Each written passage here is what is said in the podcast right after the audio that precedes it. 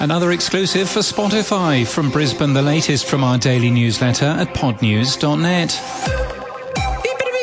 We can announce that we are teaming up with the legends at Spotify. Think Spotify has stopped signing new shows? Think again. The company has signed up Tony and Ryan as an exclusive show for the platform in a multi-year, multi-million-dollar contract.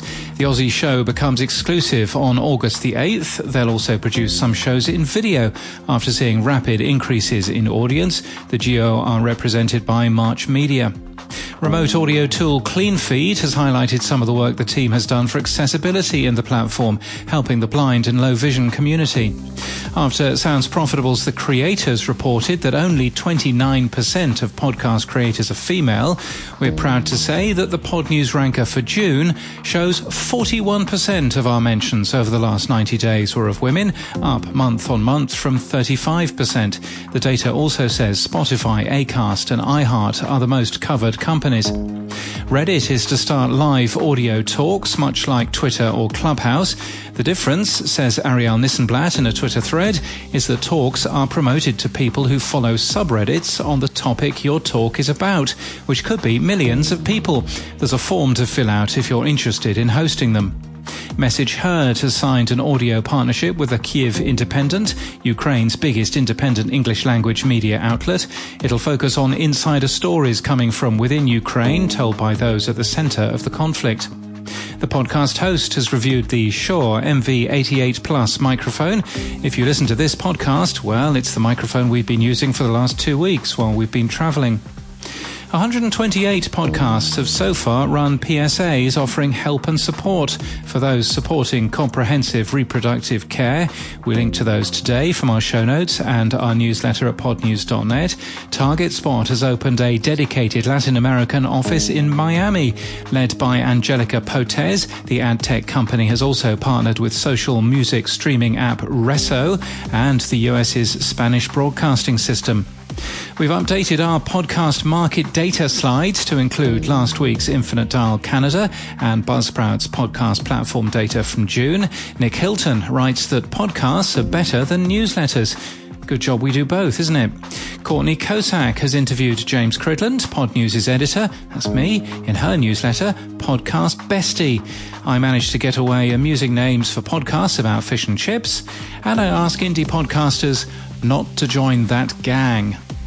Imagine if you could market your show to millions of people every day. The USPS is doing just that. MailInit is currently being promoted to everyone who gets USPS informed delivery emails. The promo just says, get it wherever you listen to your podcasts. How's your show doing? Well, we get podcast play data, spare a thought for many TV producers for whom play data from companies like Netflix or Paramount Plus appears to be entirely unavailable, claims a story in Vulture. The top 25 US newspapers saw an average circulation loss of 12% in the year to March 2022, it's been revealed. And thank you to our many personal Patreon supporters who, from today, we'll mention in our newsletter. We're grateful to you for your support of our journalism, and you can join the list at patreon.com/podnews. It's a Monday, so time for some tech stuff. Dogcatcher, an Android podcast app, is crashing on some valid Podcasting 2.0 RSS feeds, even though the feeds are valid XML. The app, which hasn't been updated since October 2018, doesn't appear to cope with the enclosure part of the live item tag. It does appear to be the only app that's shown an issue, though. There is a new podcast API called Taddy, with more than 2 million podcasts in it, offering a robust search of episodes as well as shows, and with webhooks to keep shows updated. The API is used by podcast app Podacy. The OPORG list of podcast app user agents has had a number of updates over the last week. If you run Helipad to keep an eye on boost messages for your podcast, you might like to know an undocumented API that shows streaming sats. More details about that in our show notes and our newsletter today. And talking about streaming sats... Boostagram Corner. Yes, enjoy getting the podcast news. Cheers, says Nixer, who's boosted us from Fountain. Thank you, too, to Jupiter Broadcasting for your boosts. Chris, and to Carl6007, who says, enjoying the Boost life. I love Pod News. James gives so much helpful information about the podcasting world. It's helped me out a lot, says Bisaya Podcast, also boosting us from Fountain. Thank you. And you too can hit the Boost button to send us some messages and boosts. The Fountain app is the easiest way to get going, and they'll even give you cryptocurrency to get started.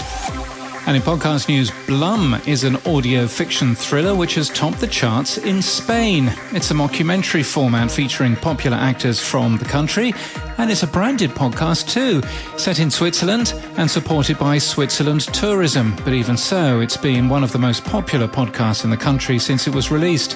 It was produced by El Extraordinario. The program has hit 400,000 downloads 2.5 years after its release. It's joined the Rusty Quill network, which will distribute the series, sell advertising, and promote it to new audiences. The Loyalists, a sci-fi audio drama set in the year 2053 during the Second American Civil War, has just posted its season finale. It features a large cast of voice and theatre actors from Los Angeles and released its first episode in 2017. Think Fast, Talk Smart is new from Podium Podcast Co. and Stanford Business Podcasts, and provides the tools, techniques and best practices to help you communicate more effectively, how to send your message clearly when put on the spot, or write emails to get your point across. And Media Circus with Kim Goldman is new today from Cast Media, taking an inside look at private tragedy in the public eye, and explores how the media got it right, got it wrong, and got in the way. And that's the latest from our newsletter. To read all the stories and subscribe, we're at podnews.net.